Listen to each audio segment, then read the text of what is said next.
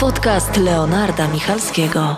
Witam serdecznie wszystkich słuchaczy. To jest podcast Leonarda Michalskiego, a ze mną są dwie wyjątkowe kobiety, dla których nie ma tematów tabu, a pozowanie to coś więcej niż tylko ładne ustawienie się do aparatu. Przed Państwem Wiktoria Mołdawiak i Justyna Gagat. Cześć, dziękujemy pięknie za zaproszenie. Aż, aż, prawie, sprawdziłem, czy mi internetu nie wywaliło, tak. E, dziewczyny, tak słowem wstępu, jako że macie już e, no, niemałe doświadczenie w tym, co robicie, o waszej pierwszej sesji zdjęciowej wolałybyście zapomnieć, czy jednak macie w głowie, jak kluczowa była dla waszej dalszej pracy w modelingu? E, ja absolutnie nie. E, to znaczy, to jest ta sesja, która rozpoczęła moją przygodę ze zdjęciami. To była sesja zdjęciowa, za którą ja normalnie zapłaciłam, umówiłam się z fotografem, go długo szukałam e, i była super. I po tej sesji ten fotograf oddał mi bardzo dużo zdjęć, chyba prawie 30. To jest naprawdę dużo, bo zazwyczaj się oddaje 5-6 zdjęć, czasem nawet tylko jedno dobre, a tutaj było dużo, było portretów i ja wtedy założyłam swoje konto na Instagramie i właśnie w ten sposób ruszyłam, a do tego czasu z tym fotografem miałam jeszcze chyba prawie 10 sesji, więc e, bardzo dobrze to wspominam i to był ten mój początek. Możesz powiedzieć też, jaki to konkretnie fotograf był dla innych?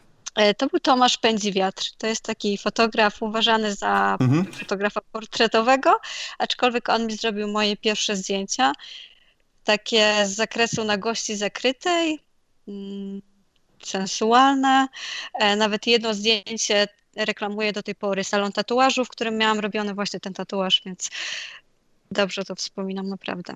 Okej. Okay. Ojejku, jeśli chodzi o mnie, to była dość śmieszna historia, bo na zdjęcia poszłam z teraz znajomym, którego poznałam przez Tindera. tak. E, oczywiście bałam się, że na miejscu zamiast fotografa spotkam e, e zboczeńca po prostu, no, czego można spodziewać się po Tinderze, mhm. ale poznałam naprawdę świetną osobę. Mm, to była moja taka pierwsza poważniejsza sesja, bo wcześniej pozowałam jedynie przed aparatem kuzyna i to było wszystko, co, co, co wiedziałam o pozowaniu. Mm, a tutaj właśnie miałam okazję się popisać e, i miałam wtedy miałam wtedy 17 lat, tak? Czyli I... zaledwie dwa lata temu. Tak, znaczy w sumie już trzy, bo w tym kończę 20. Okej. Okay. No i to w sumie rozpoczęło moją przygodę. Też e, założyłam konto na Max Models. E, zaczęłam dostawać pierwsze komercyjne zlecenia, mm, bo wszystkim spodobały się moje włosy.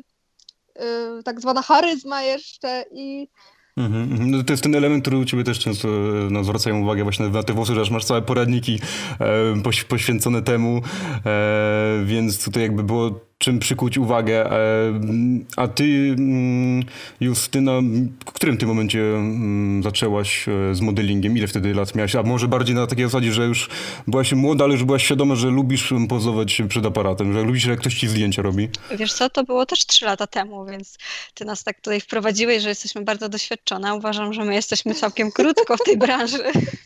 No, ale no, już trochę sesji za sobą macie. E, tak, to, to prawda, to był intensywny czas, więc ja mam takie wrażenie, że te sesje, które już chciałam zrobić, to już zrobiłam w większości, aczkolwiek jeszcze jest parę takich pomysłów.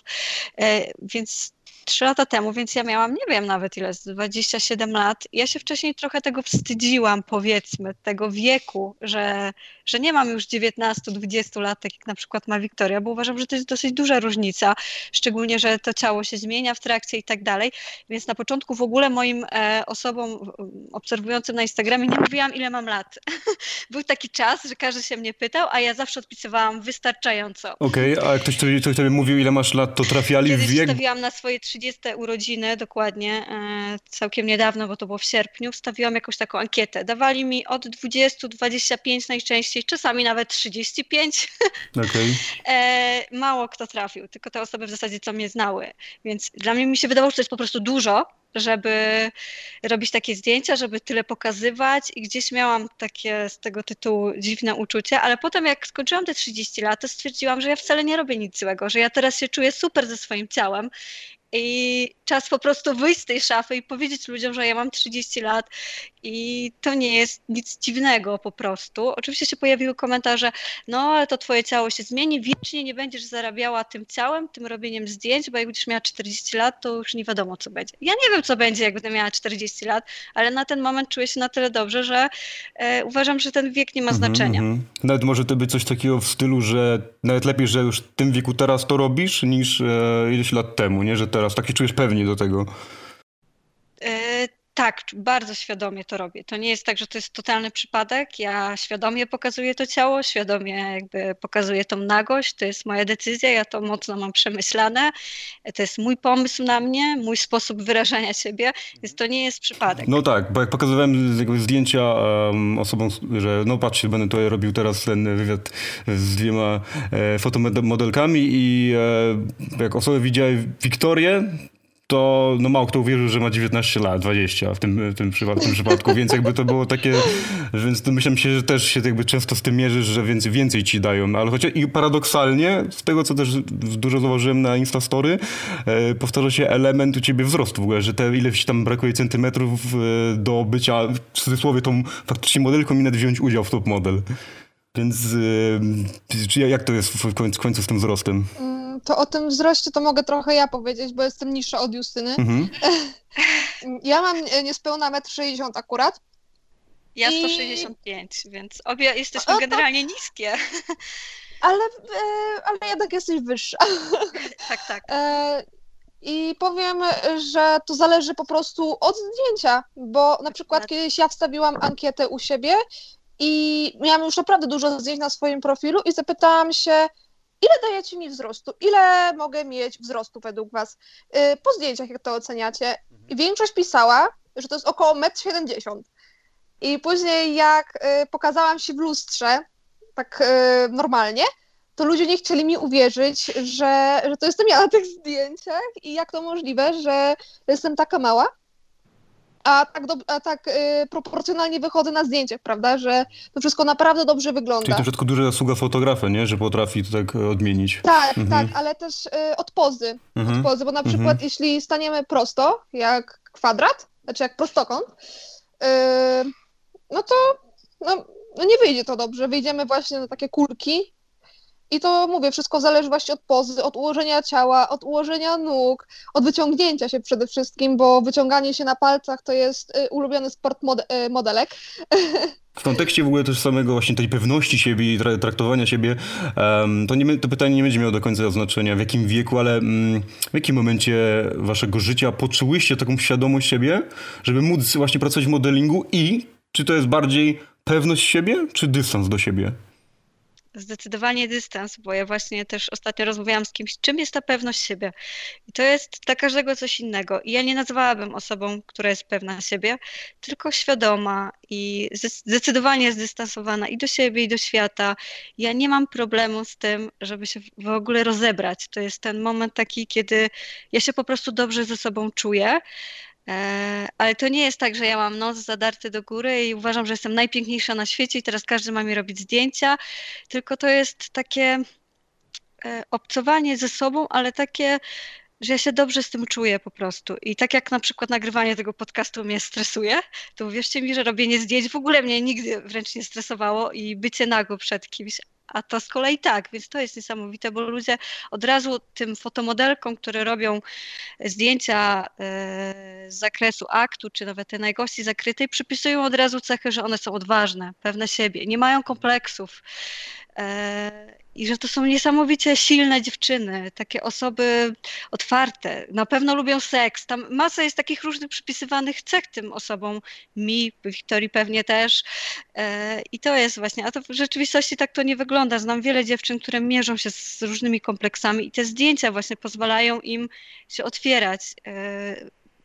E, Jakoś tam. Mhm, że te, te, zdjęcia, te zdjęcia, te zdjęcia to jest też takie, nawet ostatnio zaprosiłem jedną znajomą na sesję, bo jakoś miała takie swoje bariery co do wyglądu i jak powiedziałem, że może najpierw w ogóle przed sesją spróbuj e, po prostu stanąć przed sobą, przed, przed lustrem e, całkowicie nago i tak po prostu zobacz na siebie, zaakceptuj siebie. Tak, tak, to jest Tak, świetne. Ja właśnie miałam to samo, jeżeli mogę tak przerwać. Mhm, proszę, o to, o to, o to E, chodzi w tej rozmowie. Dobra. E, ja jak zaczynałam pozować do bielizny, to było na początku tamtego roku, mm, to żeby właśnie przekonać się do swojego ciała, bo mam masę kompleksów, miałam i nadal mam, stawałam po prostu przed lustrem, patrzyłam na siebie, tak potrafiłam usiąść sobie i patrzeć na siebie i Mhm. próbować się komplementować. Albo stawałam i po prostu pozowałam. Nie wiem, puszczałam muzykę, poczułam ten flow i, i robiłam e, co, po prostu to chciałam przed tym lustrem, żeby poczuć się ze sobą dobrze. I tak jak Justyna powiedziała, to właśnie nie jest odwaga, tylko świadomość ciała, bo tutaj y, właśnie trzeba być świadomym tego ułożenia. Trzeba być y, świadomym y, tego, że jak świadomym tego, że jak się źle ustawimy, to będzie widać coś, czego nie chcemy, czyli na przykład, nie wiem, boczki, które ma każdy, a ludzie nie są, nie chcą po prostu do siebie tego dopuścić, że my modelki też mamy boczki, mamy, nie wiem, celulit, rozstępy i tak dalej. No, także to jest właśnie ta. Ale na szczęście już, już się trochę zatarła ta granica, to znaczy tak się już zmieniły czasy i zwraca się uwagę na pewne rzeczy um, i teraz trochę bardziej powsz- powszechne jest pojęcie, takie pojęcie jak body shaming i um, w ogóle to, że ten jakiś konkretny obraz idealnej modelki po prostu już zanika i pokazuje się więcej różnorodności, więcej niedoskonałości, też nawet jak e, dziewczyny jak opowiadają o tym, jak wyglądają zdjęcia przed retuszowaniem, jak po, żeby właśnie zwracać uwagę na więcej elementów, w ogóle na te kulisy, bo większość, większość osób widzi po prostu zawsze gotowy efekt czegoś, a nie zdają sobie sprawy z tego, jaka na przykład praca jest włożona w to. Dokładnie i właśnie ostatnio z kilkoma modelkami e, wpadłyśmy na pomysł, znaczy to jedna modelka przywodzi temu, że pokażemy mm, jak wygląda ciało, które zapozowało i ciało zrelaksowane. I właśnie mamy zamiar zrobić takie posty na Instagramie, gdzie wrzucimy dwa te zdjęcia, gdzie ciało właśnie jest zrelaksowane, a na drugim jest poza. I pokażemy tą różnicę, jak to wygląda, że mamy ka- ciało jak e, każdy inny, tylko po prostu figura jest trochę inna, prawda? Mhm. Tak, mnie to bardzo cieszy, że już odchodzi się od tego jakiegoś powszechnie przyjętego kanonu piękna i że te niedoskonałości, jak powiedziałeś, to, to jest po prostu normalność dla mnie i to jest, e, to jest normalne, tak wyglądamy i ludzie, ludzie muszą po prostu wiedzieć, że te zdjęcia są zedytowane i ja nie mam nic przeciwko temu, że je się edytuje, bo to jest e, jakieś tam powiedzmy dzieło i jest do tego narzędzie i ktoś ma pomysł na zdjęcie. Natomiast ja już nagrałam też taki filmik, aczkolwiek miałam całkiem dobry dzień, bo nie miałam mocno zdętego brzucha i tak dalej, więc muszę to powtórzyć na pewno któregoś dnia, jak będę się gorzej czuła, e, powiedzmy ze swoim ciałem, jeżeli można to tak ująć. E, ale już wiele modelek, fotomodelek, normalnych dziewczyn pokazuje to, jak ciało wygląda normalnie, w spoczynku, a jak w pozie. Ja nagrywając ten filmik, taki ciało zapozowane i ciało na luzie, miałam takie przemyślenia, Boże, po co ja to robię? Po co ja wypinam tak te poślady? Po co ja wciągam ten brzuch tak? Brzuch naturalnie nie jest płaski, to ktoś kiedyś wymyślił. Brzuch jest taki normalny, wszyscy mamy takie brzuchy. Po co ja to robię do tych zdjęć? Po co ja tak mocno nadwyrężam kręgosłup na przykład, żeby była linia lepsza na zdjęciach? Po co? Tak, doszło do tej świadomości, że ty przecież nic nie musisz. I źle się czułam po takim nagraniu, w sensie nie tyle, że oszukuję ludzi, bo to nadal jestem ja, ale takie, że, że to jest wysiłek dla mojego ciała. I bo ja po takiej sesji zdjęciowej intensywnej jestem zmęczona, moje ciało jest zmęczone, mam zakwasy, różne rzeczy się dzieją, ale że po co aż tak robić, żeby było pięknie? Właśnie to jest takie, kto to wymyślił kiedyś i e, nie wiem, ja powoli będę odbiegać od tego, że to jest wszystko takie idealne. Tak, taki mam zamiar, bo po prostu chcę się czuć dobrze z tym, co robię. No ty też nie bez powodu u ciebie na twoim Instastory, Justyna, jest cytat Człowiekiem jestem i nic co ludzkie nie jest mi obce. Um, jakbyś tak właśnie to rozpatrywała też w kontekście pracy przed obiektywem. E, no właśnie, przed tym obiektywem ja się złapałam ostatnio na tym, jak chcę wyglądać totalnie jak najlepiej, tak jak Wiktoria powiedziała. Przećwiczone są pozy, w których wiemy, jak ciało wygląda lepiej. Z jednej strony nie ma w tym nic złego, tak? Bo ja wiem, że jak stanę na wprost, nie wciągnę trochę brzucha, nie przechylę się, to, to jestem takim klocem, powiedzmy, całkiem normalnym. Okay. Ale czy, tak, ja to tak nazywam klocem. No, no, nazywajmy rzeczy po imieniu. No. Tak, ale czy jest coś złego w tym, że jestem tym klocem? Ale do tego zdjęcia ja się w coś przeobrażam. I teraz, no naprawdę, ja mam duży taki dysonans, bo, yy, bo nie wiem, co z tym zrobić, bo z jednej strony ja nie chcę yy, siebie nadwyrężać i jakoś pokazywać, idealizować po prostu zwyczajnie. Chcę być normalna. A z drugiej strony, no te pozy są i jeszcze jest ten retusz później. To wszystko jest takie ładne po prostu. Robimy ładne zdjęcia, tak samo Wiktoria i ja i wiele innych dziewczyn tworzy piękne obrazki.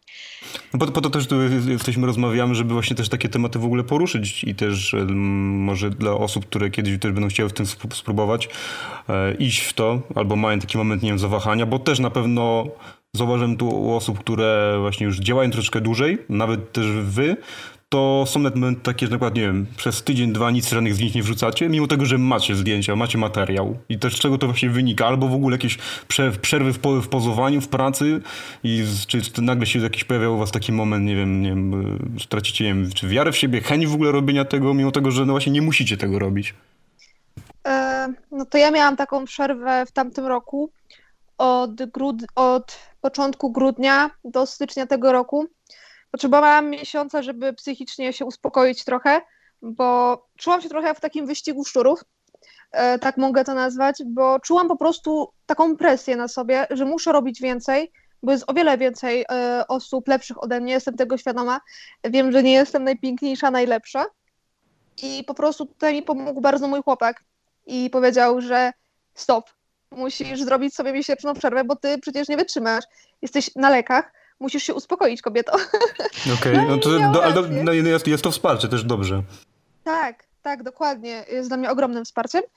I tutaj właśnie y, miał rację z tą przerwą. Y, właśnie miałam ten y, zrobiłam ten miesiąc przerwy i wróciłam z tyloma nowymi pomysłami. Wróciłam taka odświeżona, nie wiem jak to nazwać, ale jak poszłam na pierwszą y, sesję w styczniu, to czułam się jakbym nie pozowała rok. I, I po prostu musiałam sobie trochę tego wszystkiego poprzypominać i tak dalej. A co do właśnie wrzucania zdjęć, mm, to mam do wrzucenia jakieś 20 sesji ponad. I to jest, wydaje mi się, związane z przesytem materiału, z takim y, brakiem weny, jak to ugryźć, czy, czy w ogóle warto to wrzucać. Ale ostatnio e, taki mój znajomy, który e, malował mnie do sesji body paintingowych, powiedział, że Wiktoria, jeżeli myślisz, czy zdjęcie jest dobre, bo nie, jak on to, zaraz, e, on powiedział, że mm, jeżeli nie chcesz rzucić zdjęcia, bo nie jest na 100% dobre, a jest dobre na 70%, to je wrzuć, no bo przecież nie ma rzeczy idealnych. No, to 70% zupełnie wystarczy, żeby zadowolić ciebie i kogoś, kto może to zdjęcie zobaczyć. A jeżeli komuś to zdjęcie nie spodoba, no to to jego sprawa, to ty to wrzucasz. Tak, ten tyle wie, że po prostu to zdjęcie usuniesz. Tak, dokładnie. No właśnie nie, nie do końca się y, z tym zgadzam, żeby usuwać, bo właśnie czy my musimy robić coś dla innych, dla tych naszych obserwujących? Ja też się mhm. ostatnio Znaczy właśnie nie chodzi, o to, nie chodzi o to, żeby usunąć komuś, że, że dla kogoś usunąć, ale że nagle stwierdzi, że jednak nie, niepotrzebne to na moim profilu i sama z siebie usunie. Tak, zawsze można to cofnąć, to jest plus tego, że no, to jest wszystko do mhm, edycji. Mm -hmm. Natomiast tak jak Wiktoria powiedziała, ja się zgadzam z tym, że jest ten przesyt po prostu czasami, e, bo to nie jest tylko dodanie zdjęcia, to jest cały czas, jeżeli jesteś w mediach społecznościowych, to jest interakcja z tymi ludźmi tam, odpisywanie na wiadomości, jakoś trzeba to wszystko przewertować, bo są różne współprace. To generalnie wymaga jakiegoś planu i to jest tak, że ja czasami dodaję spontanicznie różne rzeczy, ale jednak większość mam zaplanowane, bo chcę sobie wydzielić czas, który spędzam na Instagramie i wiem, że jeżeli tego dnia nie będę miała czasu, żeby odpisywać sobie komentarze, odpisywać na wiadomości, wchodzić z ludźmi w jakąś interakcję, to po prostu tego nie zaczynam. Mhm. Bo jak już coś robić, to być tam, to już być. Ja lubię być na tym Instagramie. Mhm, mhm. e... no, no, i to widać. A ile wy macie w ogóle, um, że tak przerwę, ile macie sesji w ciągu tygodnia, tak mniej więcej? Czy w miesiącu ja mam od 4 do 6 i uważam, że to jest taki maks, który jestem w stanie zrobić, bo mieć codziennie sesję ja nie daję rady. I psychicznie też, i fizycznie. I tak też, tak jak Wiktoria powiedziała, dobrze to ujęła, jest, przychodzi taki moment pewnego wypalenia, że już nie masz pomysłów. Jak miałam jednego dnia kiedyś cztery sesje, to już na tej ostatniej byłam wypompowana z energii takiej swojej i z tego, co ja mogę ze swoim ciałem jeszcze zrobić, co pokazać. Więc to jest intensywne. Wiem, że niektóre modelki mają i codziennie po dwie sesje. Ja nie jestem taką modelką. Ja to robię z jakiejś pasji, z hobby, dlatego że to lubię robić. To jest częściowo moja praca, ale ja jednak to wolę traktować tak. E, z pasji i jeżeli jest intensywnie, to od razu u mnie spada. E, spada ten taka chęć robienia tego tak na maksa. Ja nie lubię robić na pół gwizdka, więc też takie przerwy są wskazane i ja sobie je robię. Umawiam sesję zawsze z wyprzedzeniem. Nie ma tak, że z dnia na dzień się ktoś ze mną umówi, bo ja mam to wszystko zaplanowane i z dnia na dzień czasami się nie zbiorę, żeby mm, w sobie i ogólnie, żeby zrobić jakąś super sesję. Ja potrzebuję też się psychicznie przygotować, coś tam sobie zaplanować, więc to jest wszystko u mnie raczej poukładane mimo wszystko. Też w samym kontekście jeszcze poruszałem w ogóle to pojęcie profesjonalizmu, które się to nakłada, czy to chciałbym też tak zahaczyć o to w przypadku takiego pojęcia jak TFP. I to też jakbyśmy wyjaśnili, jakbyście wy najpierw wyjaśniły, um, czym jest w ogóle są dla was te sesje e, TFP, bo ja widziałem u ciebie na przykład, Wiktoria, ty na swoim Max Model masz napisane, że nie pozujesz TFP i czy coś się zmieniło w podejściu? E, znaczy, może najpierw wyjaśnię, czym w ogóle jest skrót TFP. Mm, jest to skrót od angielskiego Time for Prints, czyli czas za zdjęcia. Mm, I ja bardzo polecam tą formę e, początkującym modelkom, no bo tak robi się portfolio. Na przykład nigdy nie zapłaciłam za zdjęcia gotówką. Płaciłam jedynie swoim czasem, doświadczeniem e, i tak dalej. I jeśli właśnie chodzi o ten, e, ten opis na moim Max Models, to TFP właśnie robię jedynie, jeżeli e, pomysł mi się spodoba, jeżeli albo to jest mój pomysł, ale mam tak ustawione tam, ponieważ pisze do mnie wielu ludzi, który... Bo to bardziej chodzi też, czy właśnie ktoś ma dany pomysł i czy to coś wzbogaci w ogóle twoim, twoje portfolio, nie? W tym przypadku takiej sesji. Tak, dokładnie o to mi chodziło, bo uważam, że mam już większość takich pomysłów zrealizowanych, że moje portfolio już, jest już takie, jakie chciałam i, i no jedynie ja mogę teraz takim y, osobom, które do mnie często piszą, zaoferować moje doświadczenie, mhm a wolę tak komercyjnie, niż e, później mam na przykład nie wstawić tych zdjęć, nie? Mhm. Bo też tak się zdarzało, że zwłaszcza na początku, kiedy już miałam jakieś tam te doświadczenie, ale pisali do mnie ludzie i ja na przykład bałam się napisać, że komercyjnie, to zgadzałam się na TFP, no i na przykład no, te zdjęcia mi się nie podobały, a poświęciłam swój czas, swoje pieniądze na dojazd, yy, kosmetyki, i, i, i tak dalej. To też zawsze jest ciągle jakby no, uczenie się też na, na błędach, e, próbowanie czegoś innego, co no, nigdy nawet jadąc na tę sesję nie będziesz miał tej pewności, czy to na pewno będzie to, czego oczekujesz, nie? Tak, tak, dlatego właśnie mam e, w opisach e, na moich takich portfoliach internetowych, na Instagramie nie, tylko właśnie na Max Models, na Kuku Models i na mojej stronie internetowej, że nie pozuję TFP, chyba że właśnie pomysł mi się spodoba, albo ktoś będzie chciał zrealizować mój pomysł, prawda? Ale ty, Justyna, jak podchodzisz do takich sesji TFP, czy w ogóle kwestii czy w ogóle sesji zarobkowych? Mhm. To znaczy, dla mnie sesja TFP to nie jest absolutnie sesja za darmo, tak jak Wiktoria powiedziała, poświęcam swój czas, swoje doświadczenia i podobnie mam jak Wiktoria, mm, w sensie robię sesję TFP oczywiście z fotografami, których znam, u których wiem, że z tej sesji będę miała fajne zdjęcia, jest ciekawy pomysł. Natomiast jak jest jakiś nowy fotograf i do mnie napisze, jeżeli y, napisze normalną wiadomość, taką profesjonalną, że tak to ujmę, ostatnio nagrywałam na Instagramie o tym filmik, jak powinna taka wiadomość wyglądać, bo niektórzy piszą, hej, porywam cię na fotki. Dla mnie nie jest profesjonalne niestety, bo ja potrzebuję zobaczyć portfolio przede wszystkim tego fotografa i estetykę i jego zdjęć, bo to jest dla mnie najważniejszy wyznacznik. Czy to mi się podoba, czy ja siebie zobaczę na zdjęciach u niego. Bo jak widzę, że to jest zupełnie coś innego, na przykład ja odmówiłam sesji bardzo znanemu fotografowi, który robi piękne portrety, ale ja nie jestem modelką portretową i ja do, tych portretów do niczego nie potrzebuję, że tak to ujmę, bo ja lubię pozować ciałem, ja to po prostu lubię, więc ja nie potrzebuję tych zdjęć, ale mogłabym się na przykład zgodzić, bo on ma dużo obserwujących i mogłabym coś z tego mieć, mhm. ale ja nie chcę tak robić. Mhm, mhm. e, I taką sytuację miałam. E, natomiast no najważniejsza dla mnie osobiście jest ta estetyka tych zdjęć i tego, jakie podejście ma fotograf i czy ma pomysł na sesję. Ja się zgadzam często na takie sesje, jeżeli z nich będę miała po prostu zdjęcia, bo ja robię zdjęcia dla zdjęć. Ja to publikuję, ja staram się codziennie być aktywna na Instagramie, codziennie wrzucam zdjęcia. W zasadzie ze wszystkich sesji zdjęcia u mnie można znaleźć w portfolio. Ja mam też masę tych zdjęć. Ja lubię to wrzucać, lubię publikować e, i lubię się tym dzielić po prostu. Więc to do szuflady nie chcę mieć zdjęć. Więc jak ktoś e, chce dla siebie, bo coś to takie dla mnie to jest trochę dziwne, bo ja jednak te zdjęcia zależy mi na pewnej publikacji. Zgadzam się na sesje płatne mam swoją stawkę, ona jest taka zwyczajna po prostu i uważam, że to jest czas, bo ja zazwyczaj 2,5 godziny do 3 godziny, do 3 godzin z tymi wszystkimi technicznymi sprawami, e, tyle, tyle jakby mm, spędzam na sesji tej takiej e, za pieniądze, ale to jest czas, w którym fotograf może, że tak powiem, wykorzystać mnie na maksa, może mnie o wszystko zapytać.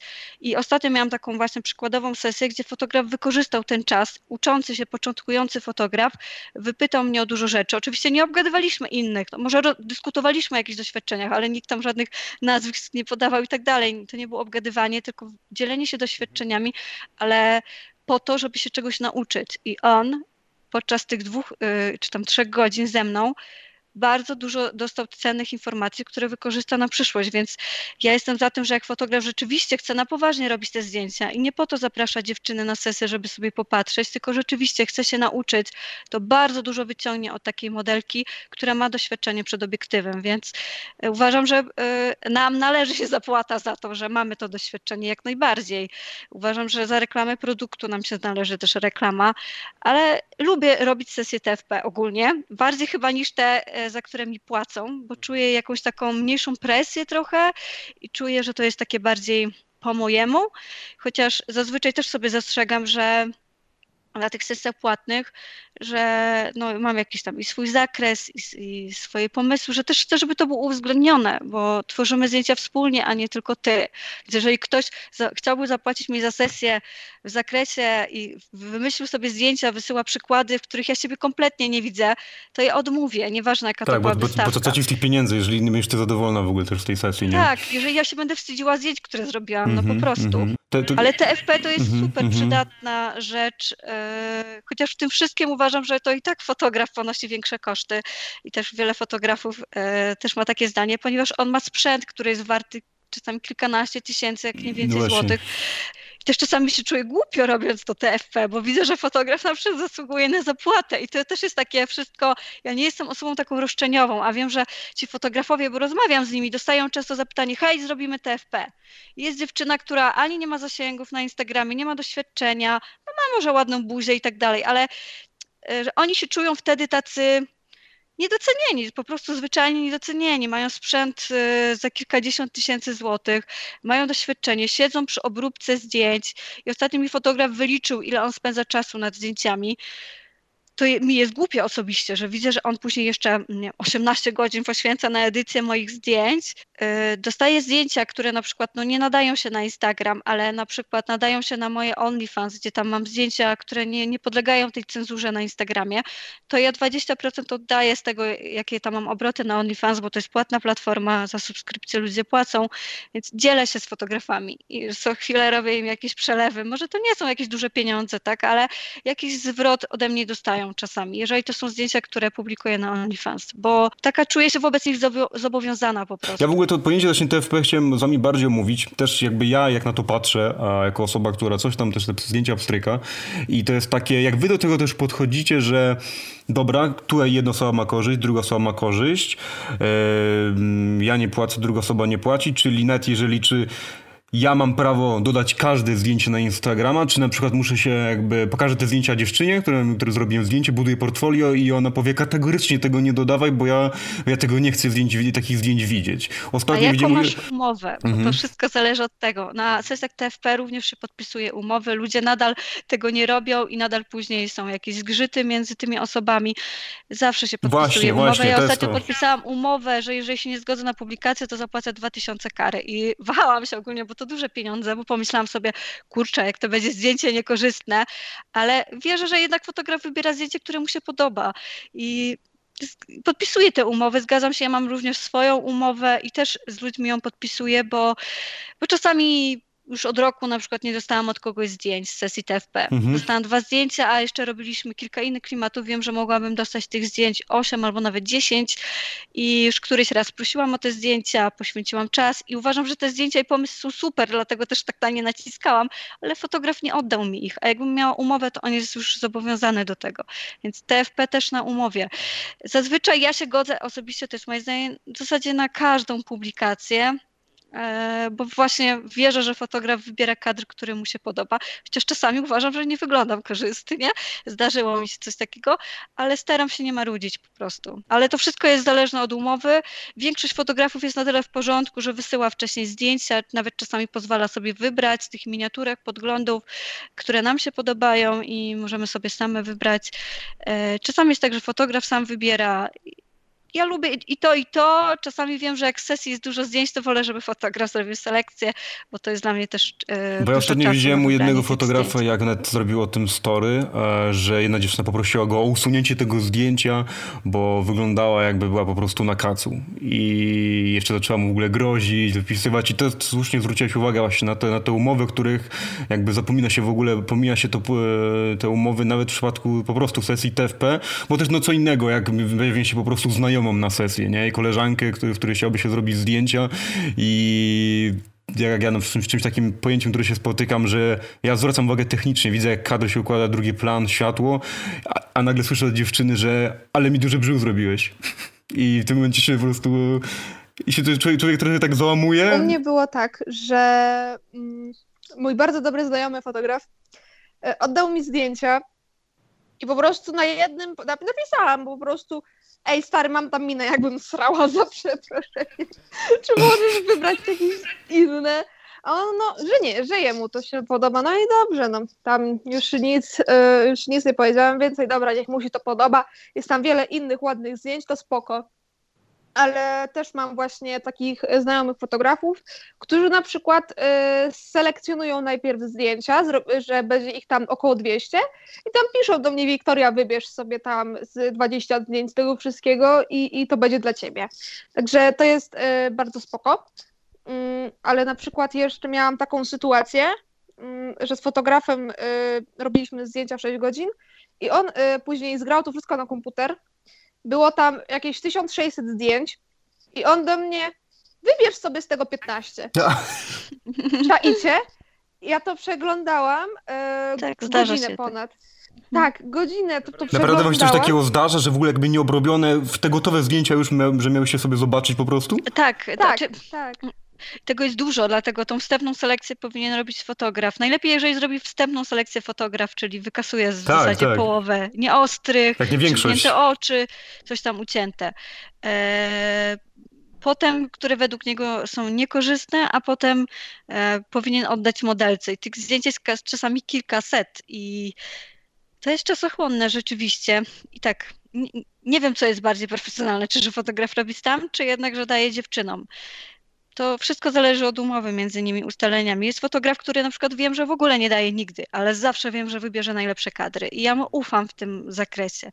Jak się zawsze współpracuję z nową osobą, jak ostatnio miałam sesję właśnie taką, gdzie nie znałam kompletnie osoby, to się zapytałam, jak ty wolisz robić, bo ja ogólnie wolę, żebyś ty zrobił selekcję, ale jeżeli będziesz potrzebował w tym mojej pomocy, to ja jestem. Wyślij mi, wspólnie wybierzemy, coś poradzimy. Mhm.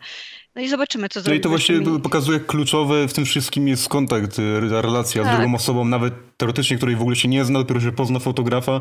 Też takie są różne e, podejścia, żeby najpierw w ogóle spotkać się z fotografem, e, omówić konkretne wizje, pokazać jakieś inspiracje i wtedy dopiero też modelka zobaczy, czy faktycznie do tej osoby warto przyjść, nie? Takie zaufanie, jeszcze budowanie na etapie. Jaka też atmosfera pan, panuje na, na sesjach? Jak, jak to u was wygląda? Wszystkie moje sesje są zawsze super. Ja bardzo lubię też ten czas na zdjęciach, bo jest wesoło, ja się trochę wygłupiam czasami i e, ja się do, mega dobrze czuję. Nie miałam takiej sesji, może jedną, gdzie się czułam tak, że już chciałam wyjść. I właśnie to była sesja, za którą brałam wynagrodzenie i być może ten, to też wpłynęło na to, że się tak czułam, ale ogólnie na tych sesjach ja się czuję super. Zazwyczaj atmosfera jest, jest bardzo luźna mimo wszystko. E, mhm Akurat ja mam dobry kontakt, tak mi się wydaje, później odsłuchają fotografowie, powiedzą tak.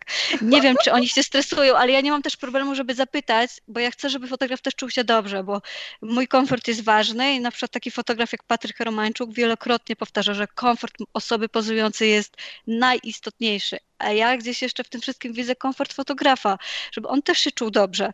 On nosi ciężki aparat, on też się wygina na sesji i ja to widzę. Scenografia. Jest, tak, że im jest czasami ciężko. Coś muszę poprzesuwać tutaj. Oni mają tyle technicznych rzeczy do ogarnięcia, że czasami to widzę, że im mózg paruje dosłownie i ja się z tego czasami śmieję, ale też staram się być pomocna e, na tych sesjach, żeby, no, żeby to wszystko jakoś sprawnie szło. Iku, jak ja cię rozumiem, Justyna. E, też właśnie miałam sesję z Patrykiem Romańczukiem. Jeżeli to słucha, to pozdrawiam z całego serca. E, po prostu, e, jak to było? On po prostu leżał w tak niewygodnej pozycji i ja tak, że a może ja się przesunę do tyłu, a ty podejdziesz do przodu, żebyś po prostu nie leżał tam w kącie, żeby nic ci się nie stało. Jezu, jesteś pierwszą modelką, która zapytała się o mój komfort. Mm. I, no właśnie, i to jest takie... Ja z tego co widziałem, Patryk że... jest tytanem pracy i też co ostatnio widziałem u niego sesję tak. zdjęciową jedną dziewczyną z tymi oponami, więc też serdecznie go pozdrawiam, bo jest też jednym z tych fotografów, który obserwuje i inspiruje się. Tak, on jest takim bardzo profesjonalnym, przykładowym fotografem, można się absolutnie nie w 100% inspirować, tak. Na przykład tak też filmowcem to też jest nie, niełatwe, jak ja, ja też robię sesję i jednocześnie nagrywam film, co też nie jest łatwe. Znaczy ja nie wiem do tej pory, jak on to ogarnia, on jeszcze sobie YouTube'a też założył. W ogóle jest taki, e, z tym podejściem swoim jest super. Na przykład on, jak skończyliśmy sesję, powiedział, słuchaj, ja ci wyślę zdjęcia, jeżeli będziesz miał jakąś uwagę, jeżeli będziesz chciała, żebym cokolwiek zmienił, to wal do mnie, bo te, ta informacja zwrotna od ciebie jest dla mnie bardzo cenna a większość fotografów, jak dajesz im feedback, tak jak Wiktoria dała, słuchaj, tu wyglądam jakbym coś tam, coś tam, niekorzystnie, e, są lepsze kadry i tak dalej, to się obraża czasami. I to jest e, często spotykane, że ten, nie są ludzie gotowi na tą taką konstruktywną krytykę, bo modelki nie dlatego marudzą, że dla zasady, tylko rzeczywiście coś w danym kadrze im nie pasuje. I to wszystko powinno bazować na jakimś porozumieniu. I właśnie Patryk, pamiętam, mi coś takiego powiedział. I ja nie bałam się dać mu informacji zwrotnej.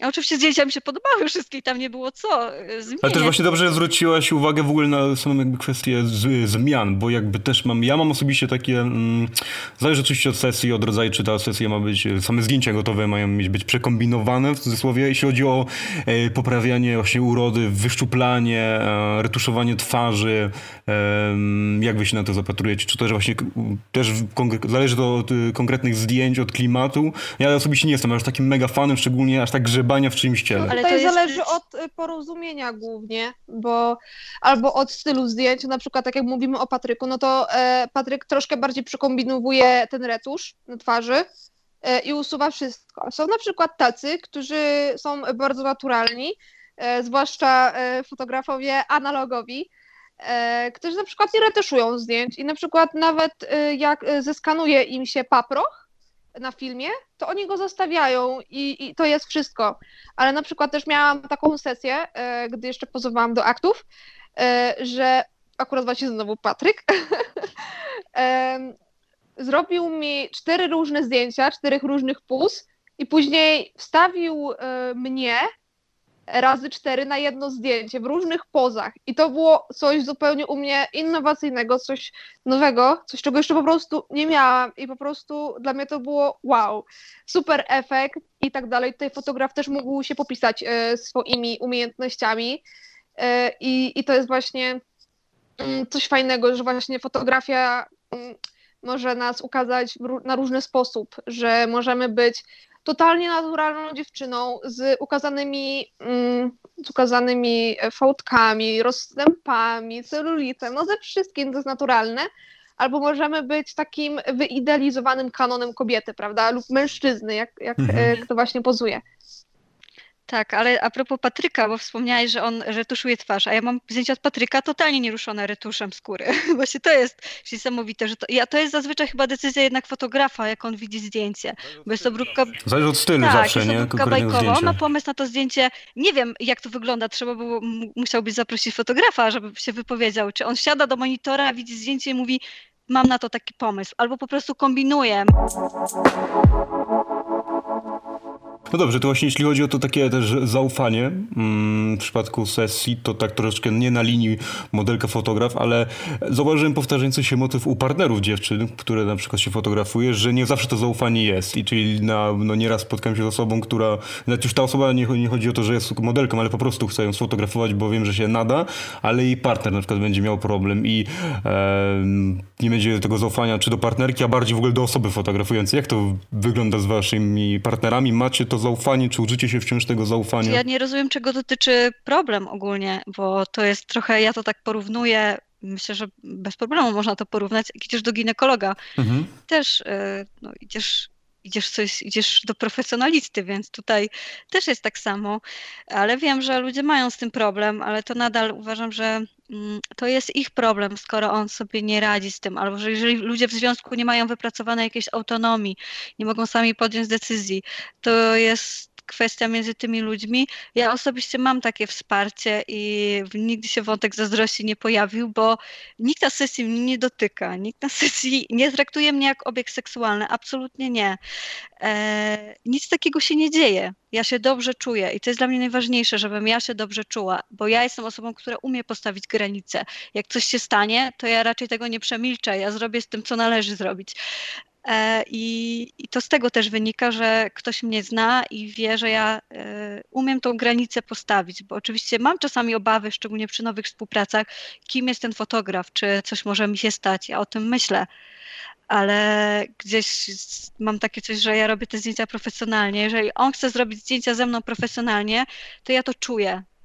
I nigdy na sesji nie czułam się tak, że ktoś chciał sobie na mnie popatrzeć. I wbrew temu, co ludzie mówią, że o fotograf to ma dobrze, bo sobie patrzy. On ma tyle rzeczy do roboty, tych technicznych, że on nie ma czasu tak, patrzeć. Tak, tak, dokładnie. Ja, za, ja specjalnie zabrałem na sesję, powiem wam, swoją dziewczynę. E, z młoda, więc jakby ma też prawo być e, zazdrosna i dużo potrzebowała czasu, żeby mi na, na, nabrać zaufania do tego, że na fotografuje kogoś nago. Specjalnie ją wziąłem na dwie sesje z jej koleżankami, żeby pokazać jej, że się już po prostu człowiek naoglądał tylu kobiecych ciał i ma to po prostu w dupie, czy widzi te cycki, czy nie i zwraca się uwagę na to, czy, czy jest ostro, czy jest światło i właśnie to też takie właśnie budowanie zaufania, nie? Że... Tak, bo to jest nagość, ale to nie jest seks, to nie ma związku mm -hmm, dla mnie w ogóle mm -hmm. kompletnie nie. I teraz jeszcze mi przyszło tak do głowy, jak powiedziałaś o dziewczynie, że, że jest zazdrosna, bo jest młoda. Myślę, że to też ma związek właśnie stricte między tymi ludźmi, którzy są w związku, może też z samooceną, z tym, jak ta osoba dana się czuje w związku. To wszystko jest do wyjaśnienia między dwojgiem tych ludzi. Często jest tak, że fotograf nie lubi, jak na sesję się zabiera kogoś trzeciego. Ja też tego nie lubię. Chociaż nie mam problemu, żeby była dziewczyna fotografa na przykład, jeżeli może pomóc, bo czasami się przydają Tak, o to właśnie to też coś takiego, że na przykład y, sam fotograf model, modelka nie będzie miała problemu rozebrać się i to po pierwsze, a po drugie, y, jak zrobić jakieś bardziej, nie wiem, sensualne pozy, w momencie, kiedy jest więcej osób na planie, to tak jak w przypadku planów filmowych, e, że większe ekipy są, to ogranicza się do mniejszych, kiedy są sceny e, seksu, nie? Jest takie też podejście. Ja kiedyś miałam taką sesję właśnie też komercyjną i ona dosyć długo trwała i był właściciel tego miejsca, który jakby zlecił to sesję, który nam płacił i ja nie miałam problemu, żeby on był. On był mężczyzną w młodym wieku i tak dalej. I on się przydał, bo trzymał blendę. trzymał to blendę no, ze trzy godziny, jak nie więcej. I już miał dość. I mu to nie imponowało, że ja jestem nago, że coś się dzieje. Powiedział, kurde, to jest ciężka praca. On po prostu chciał puścić już tę blendę. Tak, on już miał dość, on już, już, już mu się to wszystko znudziło już yy, i tak dalej, już nie miał siły też. I nie patrzył też na mnie jak na obiekt seksualny. To jest ważne, bo jeżeli rzeczywiście fotograf ma jakieś inne zamiary i tak e, osoba pozująca się czuje, jak, e, jakby on ją pożądał, albo że, że ona jest jakimś obiektem seksualnym, no to to jest niedopuszczalne i e, no to wtedy nie jest to przyjemna sytuacja, ale zazwyczaj to jest bardzo profesjonalne i mówię, to nie ma związku z seksem dla mnie osobiście.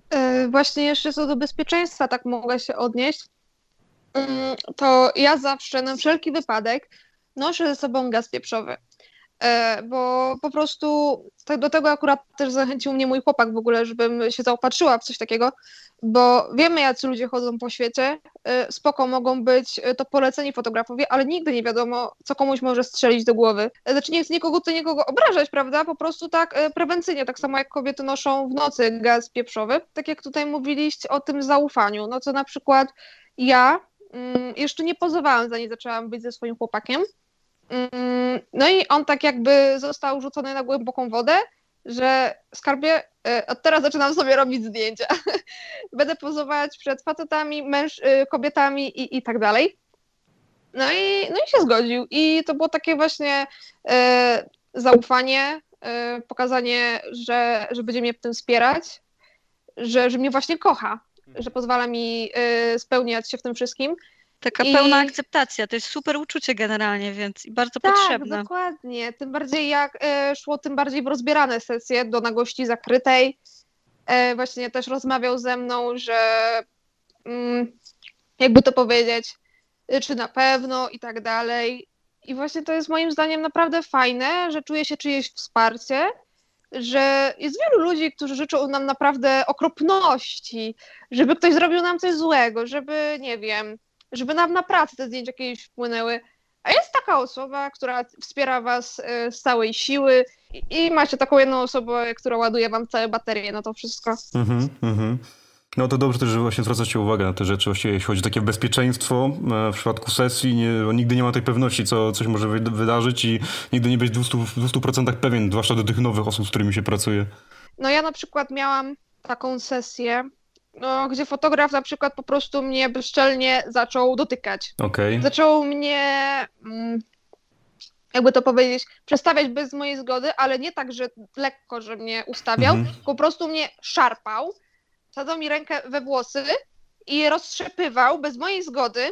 Ja oczywiście rozumiem, że ktoś się zapyta, Wiktoria, tutaj masz y, loczek, tak? Mogę go wziąć i przesunąć? To spoko, ja, ja totalnie to rozumiem i później nawet nie musi się ta osoba pytać, jeżeli to robi na spokojnie.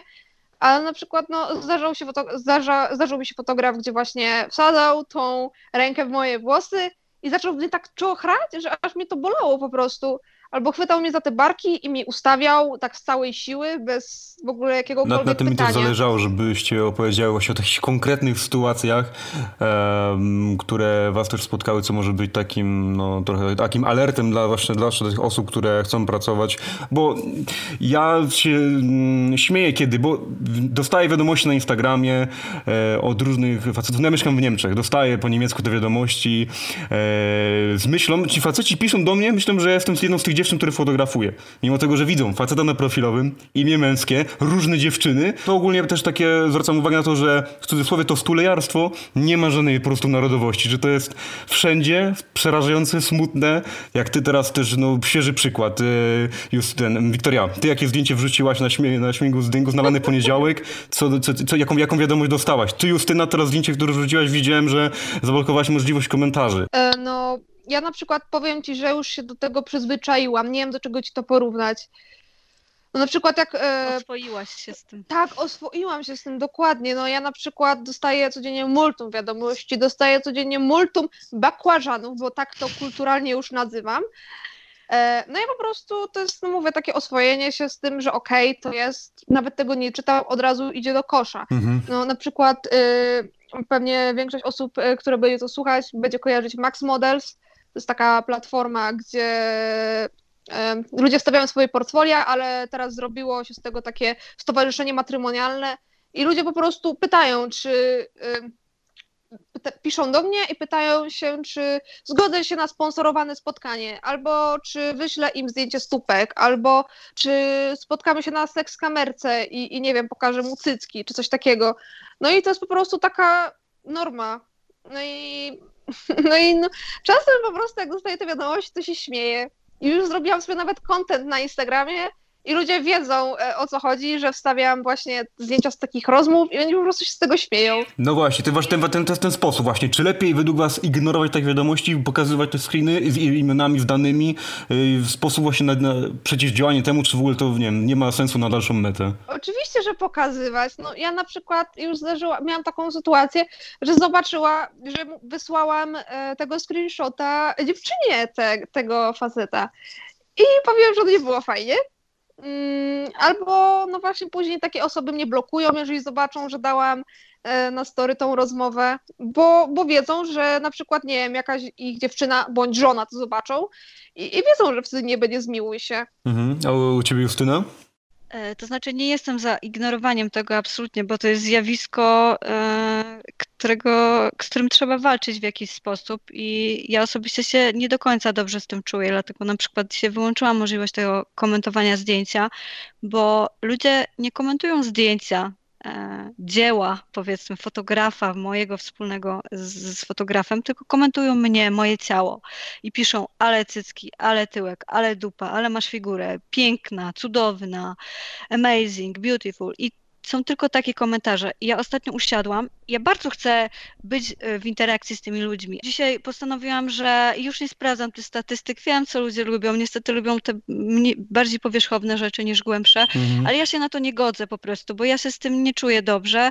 Ja nie mam aż teraz tak, e, nie dostaję zdjęć penisów, nie dostaję propozycji seksu za pieniądze, ale jak miałam poprzednie konto, rzeczywiście miałam taką falę różnych propozycji, no bo od razu gdzieś przypisuje się tym dziewczynom, które pokazują trochę ciała w internecie, że od razu pewnie mm, uprawiają seks za pieniądze i tak dalej, ale jakby walczyłam z tym, udostępniałam, że ja tego nie robię, że proszę mi nie składać takich propozycji e, i kilka, kilka razy pod rząd i się uspokoiła. Nie dostaję też tych wszystkich na szczęście ostatnio nie dostaję opisów tego, co bym z tobą zrobił o, i tak dalej, co bym z tym tyłeczkiem zrobił. To... Jeszcze dzisiaj dostałem pod jednym zdjęciem e, komentarz I'm slave to your beauty, princess.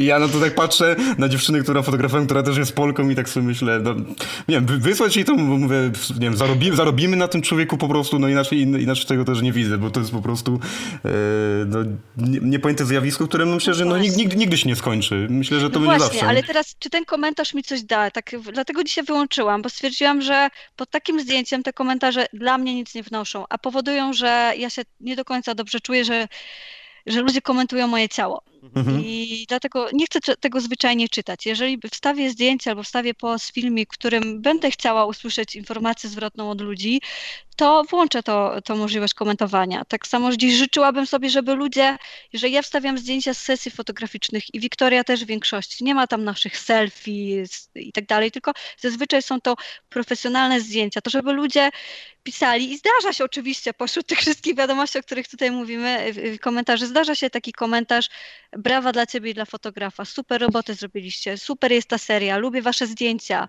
lubię ciebie na zdjęciach. I ja takie komentarze doceniam. Zazwyczaj to są od osób z branży fotograficznej, bo kojarzę to osoby yy, po prostu z Instagrama, ale ja nie przywiązuję wagi do tych osób też, jak Wiktoria mówi, usuwa i coś tam później. Zdarzało mi się też zablokować te osoby, jeżeli stwierdziłam, że, e, no, że ktoś pojechał za bardzo w tej wiadomości, bo ja nie lubię, jak ludzie piszą mi, e, co by ze mną zrobili takie rzeczy, bo mnie to w żaden sposób nie kręci i tak dalej. Są osoby, które pewnie to lubią, ja tego nie lubię. E, i blokuje, e, natomiast w ogóle nie zwracam uwagi, kto to był. Gdybyście miały właśnie początkującym e, modelkom, tak naprawdę początkującym, które nawet jeszcze nie, w ogóle nie mają portfolio, coś tam widzą, chcą po prostu wykorzystać jakoś swoją pewność siebie, swoją urodę, jakbyście miały tylko, nie wiem, przekazać radę, żeby właśnie nie popełniły jakichś błędów, na które wy się natknęłyście na początku, co by to było? Y, sprawdzanie fotografów. To na pewno. Y, nawet y, jeżeli zobaczymy y, dziewczynę na, mm, na Instagramie tego fotografa i ona jest oznaczona, to warto na przykład do niej napisać, nie wstydzić się, mhm. bo ja na przykład dostaję bardzo dużo takich wiadomości od dziewczyn, które zaczynają i pytają się, a jak współpracowało ci z tym i z tym fotografem? No i tak, mówię, to jest że normal. Tak, i to jest super, e, właśnie, że to jest ten kontakt między modelkami i że osoby z doświadczeniem mogą przekazać coś osobom, które jeszcze nie mają tak naprawdę żadnego doświadczenia. I jeszcze bardzo ważne jest, e, żeby od razu nie, nie porywać się z motyką na księżyc i nie żądać sesji komercyjnych e, bez portfolia, co teraz jest, stało się bardzo modne niestety, że osoby, którym ktoś powiedział, że nadają się do modelingu, od razu myślą, że mogą robić sesje komercyjne. Do tego naprawdę jest potrzebne portfolio, doświadczenie i, i wyróżnianie się. Znaczy ja myślę, że to, co bym powiedziała tym wszystkim osobom, które gdzieś chcą zacząć robić zdjęcia i teraz pewnie będzie jeszcze więcej tych osób, bo się dużo rzeczy w trakcie pandemii przeniosło do internetu i nie widzę absolutnie w tym nic złego. Jest to dobre narzędzie e, do zarabiania po prostu też pieniędzy, ale żeby nie robiły takich zdjęć, których mogłyby się później wstydzić. To jest mega świadoma, powinna być decyzja, jakie te zdjęcia chcą zrobić. Nie efekt przypadku, tylko rzeczywiście przemyślana decyzja, bo w internecie nie ma później odwrotu. Po prostu. No jest takie pojęcie, że internet nie zapomina. Mhm. Mimo tego, że z dramy na dramy przyjdzie jedna na drugą, ale zawsze coś takiego jest. W ogóle właściwie w kwestii social mediów mm, no, dużo osób narzeka na, na Instagram ze względu na, na, problemy z zasięgami, usuwanie postów, co wiem doskonale na pewno też was jakby, e, w, aż w końcu w ogóle usuwanie kont, że was to też dotyka i mm, myślicie, że Instagram zawsze będzie takim waszym, nie wiem, miejscem do wyrażenia się, czy jednak to kwestia czasu, aż się przerzucicie gdzieś na stałe? Dla mnie, ja o tym już nagrywałam też relację u siebie, że Instagram, wybrałam Instagrama ze względu na to, że on jest taki stricte obrazkowy. Układasz sobie te zdjęcia w profilu i to wszystko dosyć ładnie wygląda. Nie tak jak na przykład na Twitterze. Mi się Twitter, jakby ten interfejs mi się nie podoba. Mimo tego, że na Twitterze na... można więcej właśnie też Można, pokazać. tam jest dużo pornografii nawet i tak dalej, można robić tam wszystko, ale tam gdzieś dla mnie przeważa ten, ten właśnie tweet, ten, ta treść jak w jakiś sposób, a nie obrazek. I mi się to nie podoba. Ja się po prostu dobrze czuję na Instagramie. Już gdzieś e, przyjęłam do wiadomości to, że on nie jest przyjazny na gości z jakichś tam swoich powodów. Jest to czasami absurdalne, bo te standardy są oczywiście podwójne i nigdy nie wiadomo, co ten, e, jak, e, jak dane zdjęcie zostanie odebrane, więc ja tą nagłość swoją przekierowałam obecnie tylko na tą moją płatną platformę, więc jakby to już jest u mnie norma.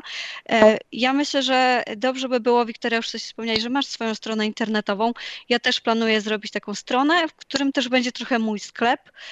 Chcę, bo, bo jakby mm, chcę sprzedawać różne zdjęcia, różne serie zdjęć, bo robienie zdjęć kosztuje zwyczajnie. I na przykład jutro jadę na sesję i dzisiaj kupowałam bilety na pociąg, na coś tam. I to są wszystko pewne koszta. I no, chcę, żeby przynajmniej częściowo mi się to też zwróciło. Mhm. E, i, I chcę tą stronę internetową postawić ze sklepem. E, I no i mam nadzieję, że to będzie jakieś dla mnie też źródło dochodu te zdjęcia, bo na przykład mam czasami miesiące, gdzie mam dużo płatnych sesji, e, zdarza się i to jest dobry miesiąc, ale później z kolei na przykład ja też nie czuję się albo na siłach, albo jestem zajęta czymś innym, no bo zdjęcia nie zajmują mi 100% mojego czasu, tak samo media społecznościowe, więc jest na przykład miesiąc, w którym nie mam aż tak dużo płatnych sesji e, i wtedy nie mam tego przychodu, Mhm. A tutaj z tej strony to by generowało mniej więcej takie przychody, mam nadzieję, tak jak na OnlyFans. Tak, właśnie. Też to... zapłatną subskrypcję, tylko jeszcze na OnlyFans muszę oddawać 20% dla OnlyFans prowizji, a tutaj byłoby 100% dla mnie. Oczywiście dzielę się z fotografami i tak dalej, to jest mój plan. To też jest takie niesamowite zjawisko i trochę uważam taki symbol naszych czasów, bo jak ty masz Justyna OnlyFans i jeszcze jest taka strona jak Mimfans. Um, Model, jeszcze jest kilka innych. Mm, tak, tak, tak. I wreszcie, bo, bo Wiktoria, u ciebie coś takiego nie zauważyłem też, jak dziewczyny mają e, Patreon i jak wy się takie właśnie zapatrujecie na dostarczanie czegoś, takich materiałów przy okazji, że jest to ten zarobek na tych ludziach, którzy tam wypisują wam te sprośne komentarze i tak naprawdę, że na takich osobach po prostu też można zarobić. Oj, nie generalizowałabym. Tak, nie chodzi o generalizowanie tak, mi oczywiście, prawda. ale że są osoby, które po prostu będą w stanie zapłacić tę sumę tylko po to, żeby na zobaczyć. Chodzi o to konkretne znaczy, zjawisko. Ja przykład... Powodów jest dużo. No Wiktoria ja mów, przykład... bo ty nie masz, więc jestem ciekawa też, co powiesz. No właśnie. Ja właśnie chciałam e, tym się podzielić, że ja właśnie nie mam e, ani Patreona, ani OnlyFansa, ani nic, bo tak naprawdę nie mam co tam stawiać, bo aktów nie robię i, i, i nie będę do tego wracać.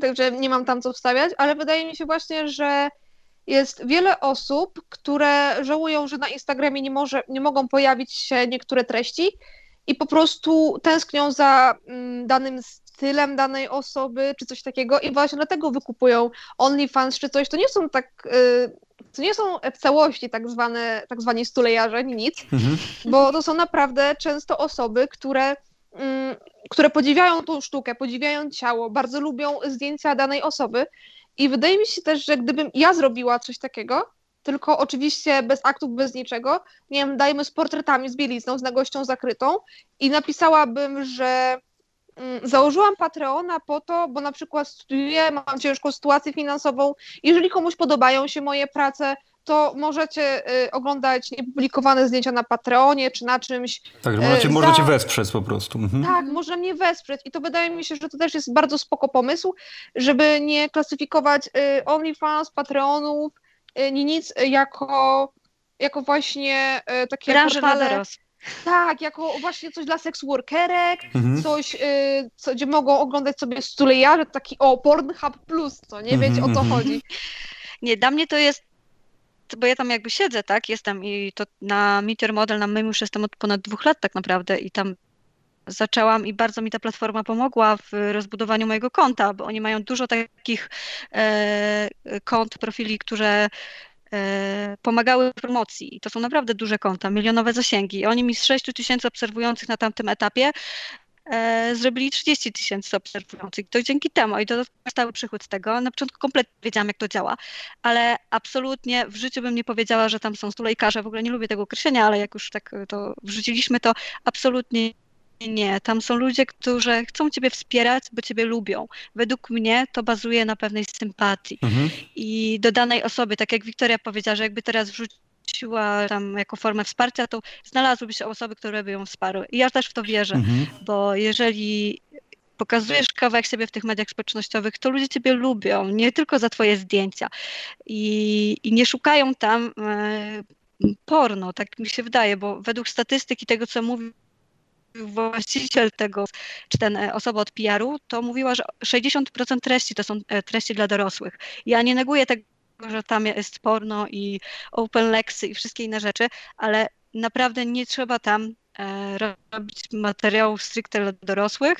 Można robić to we własnej granicy i można napisać, co, co tam można zobaczyć. I to nie jest tak, że ludzie kupują od ciebie konkretnie, można im sprzedać coś, ale ja to prowadzę w ten sposób, że to dla mnie jest Instagram premium. Mhm. Ze względu na to, że na Instagramie nie można wrzucać różnych zdjęć bez cenzury, to tam mam swoje serie i OnlyFans o tyle fajnie wygląda, że dosłownie jak jest bo wrzucasz też serię, wrzucasz je pod rząd, ludzie dają serduszka, co też jest jakieś takie, nie wiem, czy to, to też działa na mózg trochę, ale tak samo lajkują, tak samo komentują, jeszcze dodatkowo mogą dać ci tipa za dane zdjęcie, też o tym nie wiedziałam, dopiero jak ktoś mi pierwszego tipa dał, ale ogólnie ta płatna subskrypcja to jest, według mnie to nie jest dużo, to wszystko zależy, no żyjemy akurat w Polsce, dla niektórych Polaków to to jest dużo, ale dużo osób z zagranicy to dla nich to jest jak 10 zł, dosłownie. Piszą, czasami się zdarza, czy na przykład robisz odważniejsze materiały, co mogę zobaczyć, czy nagrasz dla mnie jakiś filmik, ale wtedy ja kulturalnie, jak dostaję kulturalną wiadomość, odpisuję, nie, nie robię jakby pokazów na życzenie i koniec, temat się urywa. Mhm. Nikt tam ciebie nie nagabuje, nic takiego się nie dzieje. E, Są dziewczyny, które robią odważniejsze materiały i co śmieszne, na przykład ja dostałam tipa 50 euro za zdjęcie, no normalne, zwykłe zdjęcie na gości zakrytej, a dziewczyna mówiła, że e, za 50 euro e, dostała jak robiła komuś loda na przykład. I to jest ta przepaść taka, że to jest decyzja danej osoby, co udostępni. Jej nie kazał wrzucić materiału, jak uprawia seks oralny. Tak, bo też, y, bo też na tej stronie właśnie MimFans można też zamówić, nie ten prywatny plik na przykład. Tak, właśnie tego nie lubiłam, bo tam za każdą wiadomość, uwaga, nawet że ktoś ci wyśle zdjęcie, musi zapłacić. Ja raz patrzę, ktoś mi chce wysłać zdjęcie, nie dość, że wpłacił mi pieniądze, wysłał mi po prostu swoje selfie i poczułam się dziwnie z tym. Dlatego się przeniosłam na OnlyFans też ze względu na to, raz, że jest mniejsza prowizja i więcej pieniędzy jest po prostu dla mnie. E, Jest to wygodniejsze, bo tam są też te lajki i, i tak dalej. I nie, za każdą wiadomość jakby osoba, która się subskrybuje, nie musi płacić, więc stwierdziłam, że to z perspektywy użytkownika tej drugiej strony jest wygodniejsze i rzeczywiście ludzie to potwierdzili, e, ale mówię, to mym e, swego czasu prosperowało mi bardzo dobrze, do takiego momentu, że miałam w, e, w tej skrzynce 49 wiadomości i administrator mi napisał, że tam, bo tam jest obowiązek odpisywania. Albo odrzucasz, albo odpisujesz. I napisał mi, musisz Justyna odpowiedzieć na te wiadomości, bo to nie może tak być, że ty nie odpisujesz. A mi się po prostu w którymś momencie nie chciało, bo tak dużo się tego zrobiło. Mhm. Więc jakoś to sobie teraz to już lepiej poukładam, lepiej mi to prosperuje, lepiej to prowadzę i czuję się z tym dobrze, ale wcześniej był taki czas, że rzeczywiście mm, Też fajnie osób... to w ogóle ok- określiłaś, że to jest taki dla ciebie Instagram Plus, bo jakby ja też poruszyłem ten, Tak, te, te, te, temat tych stron, bo dla mnie, z perspektywy osoby, która też tam działa artystycznie, zdjęcia, filmy, że ja y, nawet czy te zdjęcia, które są na Instagramie, czy na, czy na Patreonie będzie jakieś modelki film, że dla mnie to jest tylko inspiracja, że dużo jakby z tego też potrafię na przykład coś zasięgnąć, że właśnie są te ró- różne powody, różne, różne jakby podejście ludzi, czy właśnie żeby we, wesprzeć kogoś, czy żeby właśnie kogoś, bo ktoś kogoś lubi oglądać i chce, i chce, tak, i chce więcej, nie? powód, tak naprawdę, ale chce ciebie Eee, więcej, bo ciebie lubi. Wydaje mi się, że to na tym Mhm. bazuje, ale ludzie strasznie to stygmatyzują i to jest takie... E, o Boże, masz OnlyFans i co ty chcesz? I dziwisz się, że ludzie ciebie traktują jak obiekt seksualny. Tak, tak, o to Ale to, że ja wstawiam Mhm. zdjęcia, to nie jest tak, że ja powinnam być tak oceniana. Według mnie nie. Mhm. Ale niesamowite jest to, już poruszałam ten temat nieraz na Instagramie, że dzięki na przykład e, takiej platformie jak OnlyFans, dziewczyna, która też pozuje do aktu, udostępnia tam zdjęcia, robi piękne zdjęcia, bardzo smaczne, takie, e, bardzo mi się podobają, ja z nią współpracowałam. Dzięki temu mogła na przykład sobie wyprowadzić z toksycznego domu, gdzie tam, nie wiem, występowała na przykład jakaś przemoc. Dzięki temu, że ma te pieniądze.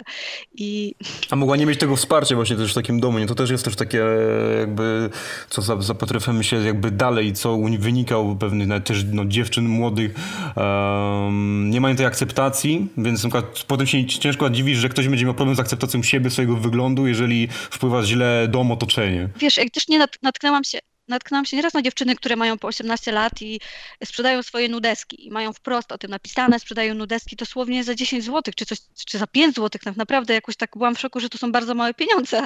E, nie wiem, czy robią to masowo i tak dalej, ale jeżeli ktoś chce wiedzieć, jeżeli ktoś tego słucha, to te platformy dla mnie osobiście są ogromnym wsparciem, bo szczerze wam powiem, ja mam na czynsz, ja mam pieniądze, żeby opłacić studia. Ja mogę jutro jechać na sesję zdjęciową do Patryka Romańczuka zresztą, która będzie mnie jakoś kosztować i mogę zrobić fajny projekt, fajne zdjęcia i będę, będę się z tym dobrze czuła, po prostu zwyczajnie, więc ja od nikomu e, nie chcę, wielokrotnie powtarzałam, że jak ciebie, bo to jest taka usługa premium trochę, no mamy dostęp wykupiony do Netflixa, mamy dostęp do HBO, mamy dostęp do Spotify i tak dalej, to, to też jest pewien dostęp do czegoś.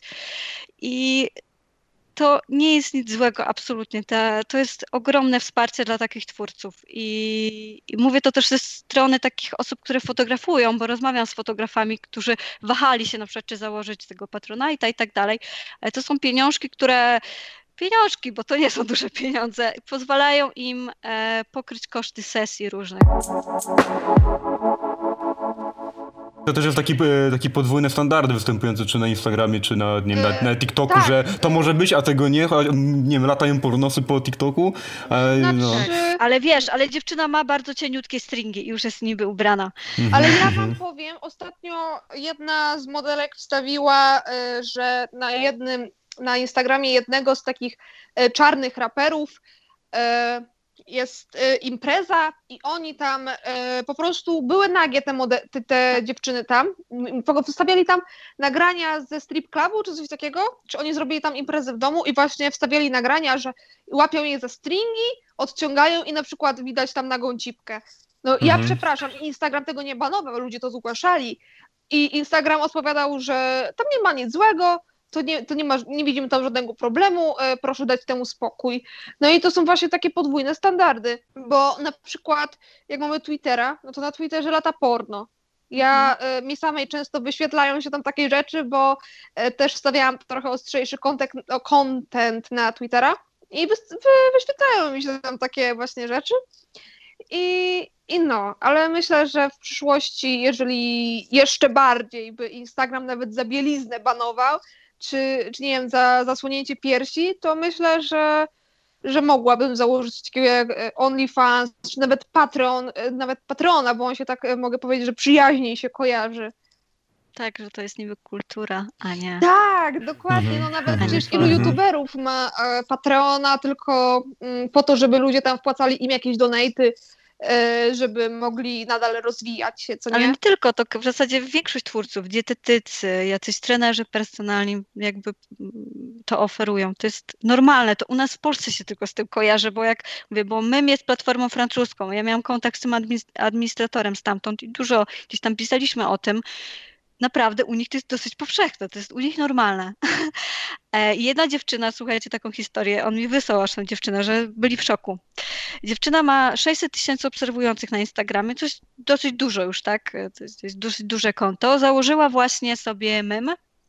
W jeden dzień, w 48 godzin dokładnie, nabiła 1400 subskrypcji. To w przeliczeniu jest 4, ponad 40 tysięcy złotych. Dwa dni. I aż administrator mi wysłał, czyli ona nie ma rozbieranych zdjęć. Absolutnie nie. To jest taka typowa instagramowa dziewczyna, Max do bielizny, stroje kąpielowe, reklamuje takie rzeczy.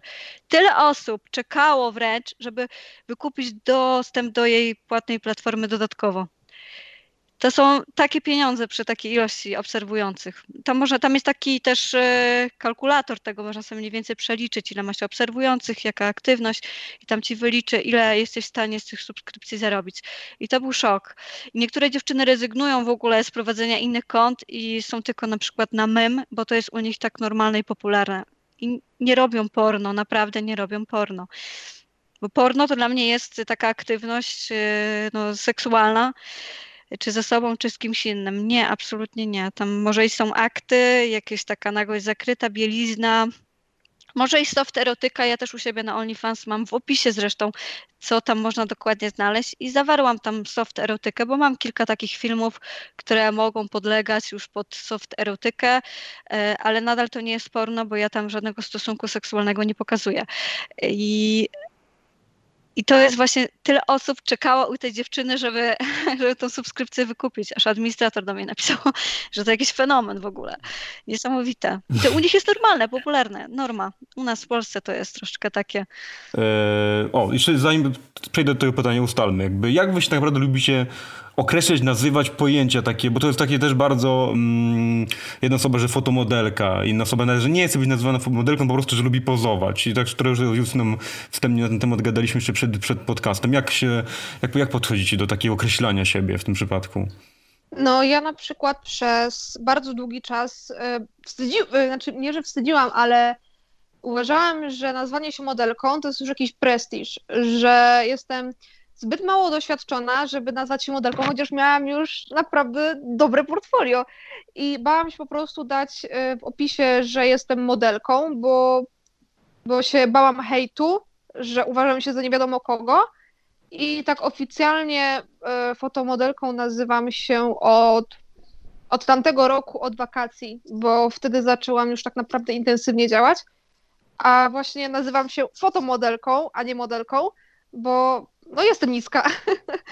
E, mimo, że robię zdjęcia całej mojej postury, to jednak uważam, że jestem fotomodelką, bo na przykład nie nadaje się na wybiegi, mogę nadać się do reklamy czy coś, ale tak moim zdaniem, prawda, e, modelką jest osoba, która chodzi po wybiegach, bo to jest tak, tak wydaje mi się już oficjalnie wpisane w jakiś tam słownik, prawda? Bo, ty, bo to jest właśnie występuje takie pojęcie, właśnie jak to brzmi, takie czym się zajmujesz, jestem modelką.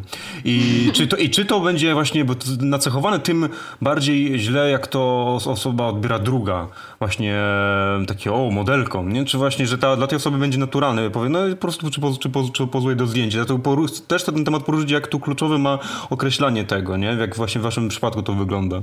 E, tak, dokładnie. No ja na przykład jak... E E, z, kim, z kimś rozmawiałam i pytali się mnie ludzie właśnie tam, e, czym się interesują, to powiedziałam, że jestem e, modelką. To oni tak do mnie, ale ty jesteś za niska, przecież nawet biegi, no o czym ty mówisz?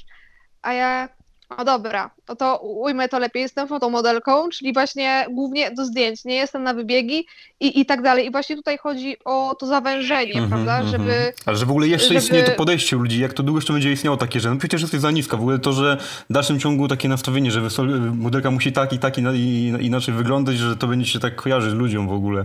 No to, to jest ten utarty kanon jednak.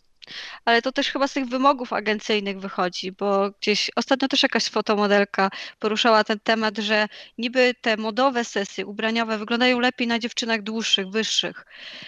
E, ona jest akurat wysoką modelką i, i tak dalej. No my gdzieś jesteśmy niskie, ale też ja dostałam jakąś propozycję od jakiejś agencji, żeby mi zlecenia dawali do różnych sesji i tak dalej, ale ja nie chcę. Ja chcę być takim freelancerem trochę, chcę sobie sama o tym decydować. E, ale gdzieś rzeczywiście to stwierdzenie modelka i jeszcze instagramowa jest trochę takie mhm, pejoratywne, źle się kojarzy. Kojarzy się z tym, że dziewczyna raczej nic nie robi, że jest tak, pusta. No tak, gdzieś tam tak. się no, przypisuje te cechy to, niestety. To, to, to jeszcze istnieje. Tak, i, i to długo będzie istniało, e, ale ja o sobie na przykład lubię mówić po prostu, że robię zdjęcia. Jestem osobą pozującą do zdjęć i tak. E, to stwierdzenie dla mnie modelką to w ogóle nie używam. Fotomodelką częściej, no bo robię tylko zdjęcia w zasadzie, chociaż czasami zdarza mi się robić filmy, ale po prostu robię zdjęcia, bo je lubię, pozuję do zdjęć.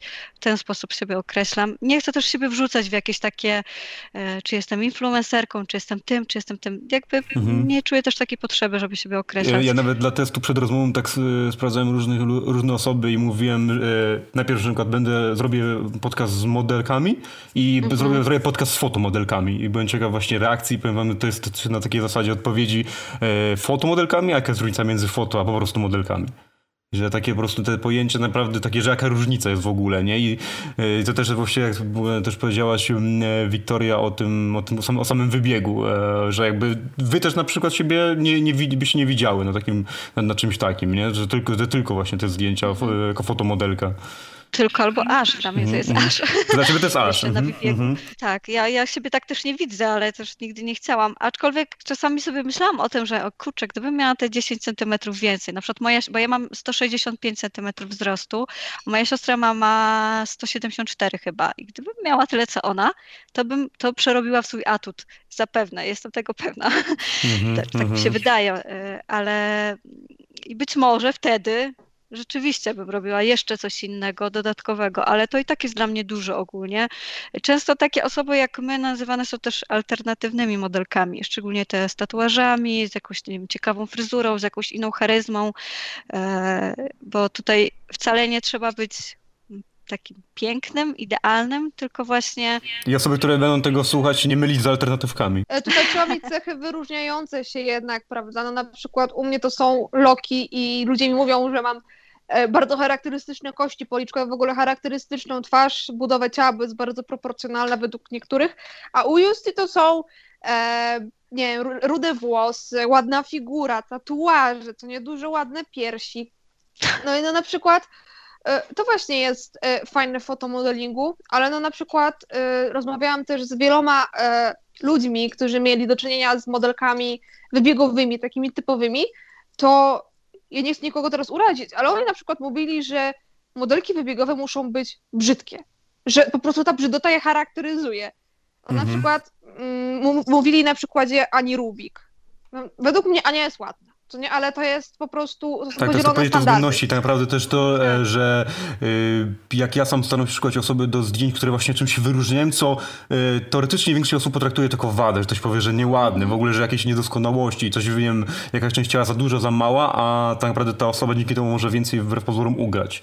I że właśnie tak, się, żeby, zwracać, zwracać uwagę bardziej na to takie osoby. Ja to bardzo lubię właśnie i widzę teraz dużo takich dziewczyn, które próbują swoich sił i mm, to jest super właśnie właśnie, że to nie ma określenia tego jednego piękna, a nawet takie te najpiękniejsze, najładniejsze to jest nudne dla mnie osobiście. Mm -hmm, nie, mm -hmm już mam przesyt. Fajnie, że też dużo w tej rozmowie powiedziałyście o tym, jak duże zaangażowanie jest i od strony fotografów, jak i wysiłek, jak i to jest od strony też dziewczyn pozujących, modelek, fotomodelek, bo nawet takie pojęcie w dalszym ciągu jak influencer um, dla tych um, przysłowiowych boomerów, dla starszych pokoleń, jak y, to jest niestety w dalszym ciągu do podejścia takie, ktoś właśnie powie, że um, tato chce być modelką, za porządną robotę się weź i że to jeszcze w dalszym ciągu funkcjonuje i to jest, ale to też oczywiście wynika to z czegoś. Jeżeli dla tych starszych roczników um, nie występowało to, nie, mówi, nie, nie, mówiło się o tym, czy też jak się, jeszcze kiedyś jaki był problem z takim pojęciem jak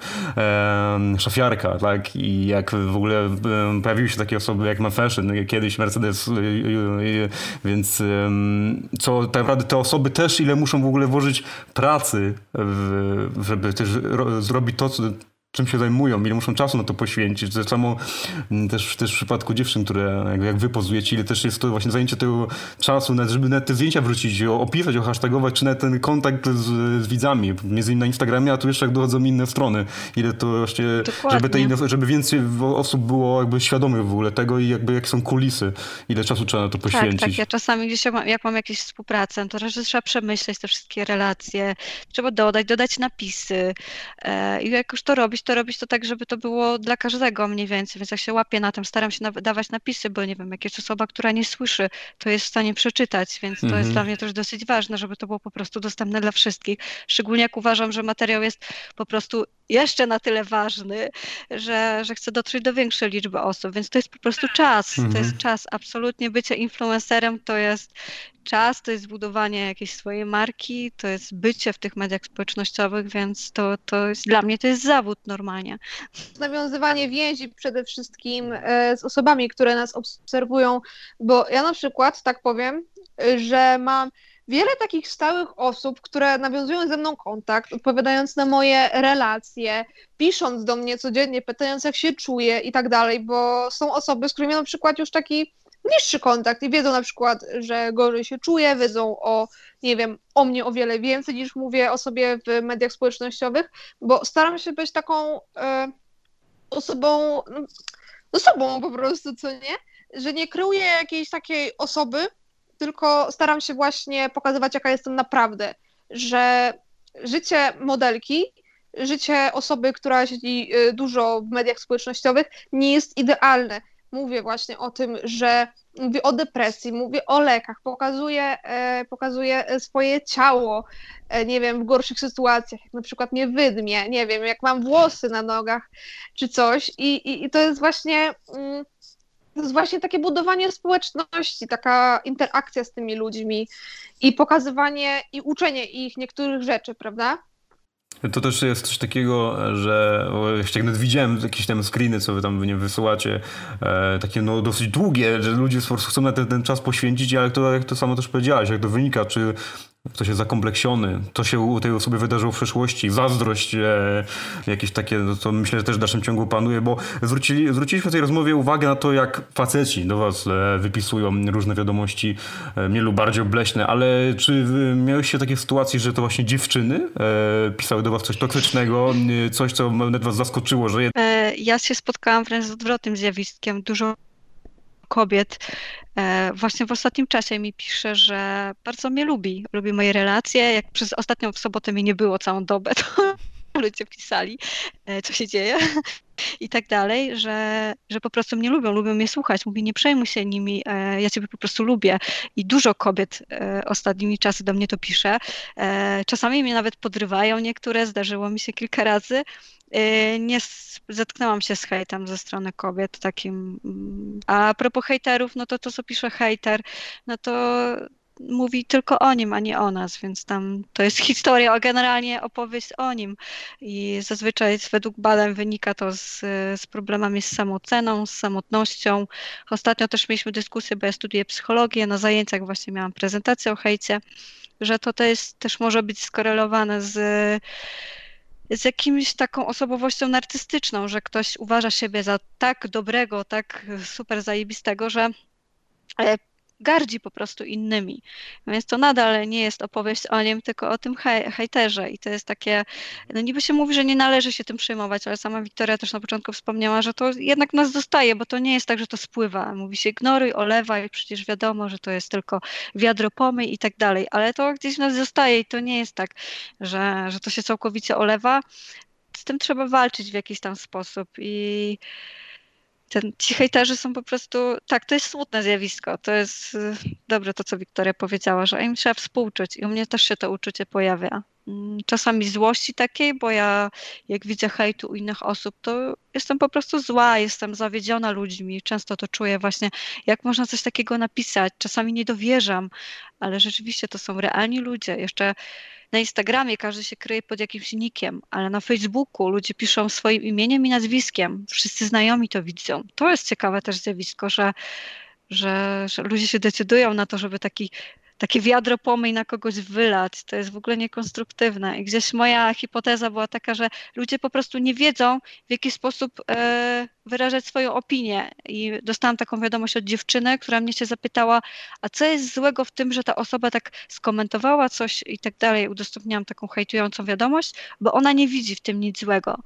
Według niej to jest e, po prostu wyrażenie swojej opinii, a ja jej powiedziałam, że nie, bo tam wytłumaczyła mi dlaczego. I ona mi zadała takie pytanie, które we mnie jest do dzisiaj tak naprawdę. Zapytała się mnie, to co tak naprawdę możemy komentować u innych osób? No jej napisałam, że na pewno nie kolor skóry, nie, nie religię, nie, nie e, orientację seksualną. Y, wygląd też raczej nie powinien podlegać jakiejś ocenie, bo rodzimy się tak naprawdę to jest loteria, no. To jak wyglądamy, to jest po prostu loteria. No ja nie wybrałam sobie, że będę tak wyglądać, po prostu tak wyszło i tak dalej, więc też raczej się tego nie powinno komentować. To często stawia taka modelka e, Lila Michniewicz, tak. jak ona na grupie jednej wysłała się swoje zdjęcia i najczęstsze jakieś komentarze, że och, ale artystyczny, kolej znowu pokazałaś dupę. I tak, tyle, bardzo, po prostu. Bardzo nie? lubię zresztą Lilianę, Lilianę i poznałam ją gdzieś tam raz na sesji. Nie, nie powiem, że ją znam, ale poznałam ją i e, gdzieś tam jej podejście mi się podoba do nagości, do tego wszystkiego.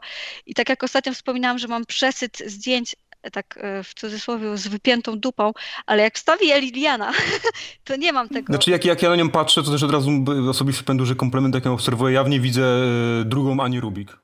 Tak, ona, Jest, Tak. ona jest mega. Dla mnie to jest mega modelka i mega robi zdjęcia, ma fajne podejście do tego ciała i nagości. Też e, walczy z jakimiś swoimi demonami, o którym tam czasami wspomina na, na Instagramie i no podziwiam ją, szczerze mówiąc. Naprawdę. I ten e, modeling, to, to robienie zdjęć, bo ona też czasami na wybiegach gdzieś tam była, to dla niej dużo znaczy, a ludzie czasami to sprowadzają, o, znowu dodałaś zdjęcie dupy. I mi jest wtedy autentycznie przykro, jak to widzę. Mm, ty powiedziałaś Justyna o tym, że też e, studiujesz psychologię i tak też chciałem was obie podpytać e, dokładnie, Czym też się zajmujecie poza zdjęciami? Czy jakoś to się dokładnie e, nakłada? Bo jak dobrze pamiętam u ciebie Wiktoria jest to pole?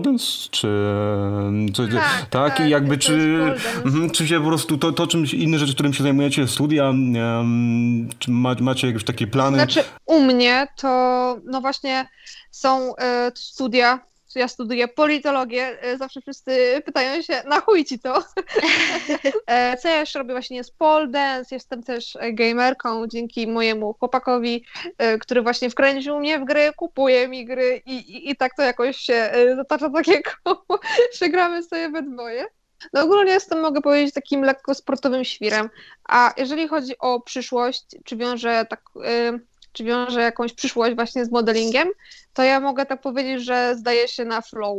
I, i lecę po prostu z tym i. Nie ma żadnych konkretnych planów, jakichś wyobrażeń, sesji. Co, co będzie, to, co tak, będzie, to będzie. Dokładnie. Mhm. Tak, ja powiem, że ja ostatnio, że ja zauważyłam ostatnio, że ja, tak, że, że ja żyję tak całe życie, że nie mam konkretnego planu. Co ma być, to będzie, łohoho. I jakoś to w sumie idzie i jest fajnie.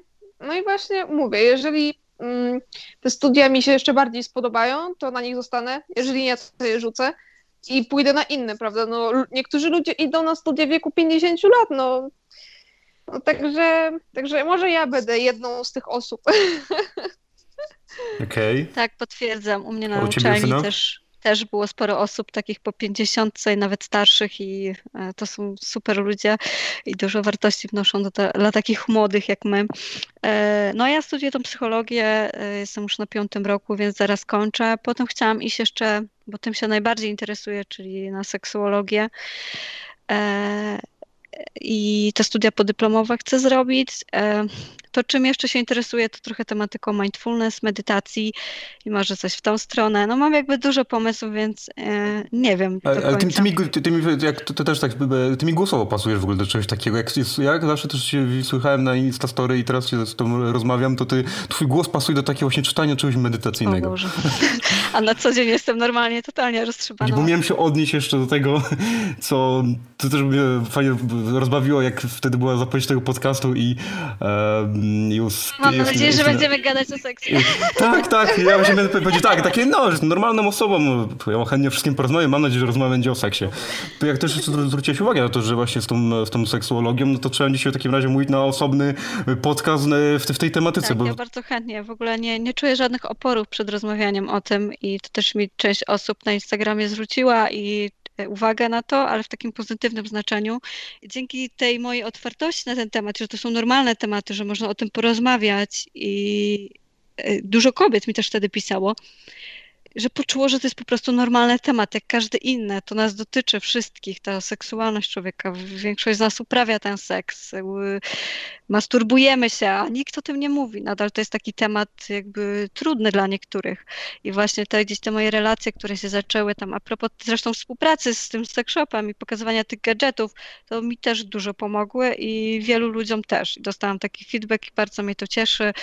Też sporo mężczyzn pisało, że właśnie fajnie, że ty trochę odwracasz to, że, że ta masturbacja dla mężczyzn to nie jest e, jakiś powód do wstydu, tylko to jest normalna sprawa. Pokazałaś męski masturbator, opowiedziałaś o tym, że, że właśnie gdzieś, gdzieś widzą, że to jest normalne i że nie muszą się wcale z tym, z tym jakoś kryć mhm. i źle czuć. Bardzo serdecznie dziękuję za tę rozmowę, za to, że zagłębiliśmy się trochę w nie jeden ważny temat i skoro tak jak mówiłyście, czym się zajmujecie, co robicie, ze wszystkim tym, czym działacie, a życzę wam naprawdę spełnienia się i żebyście dostawał jak najmniej bokłażanów. E, moimi Państwa gościniami były Wiktoria Mołdawiak i Justyna Gagat. Dziękuję jeszcze Również raz bardzo. dziękujemy. Podcast Leonarda Michalskiego.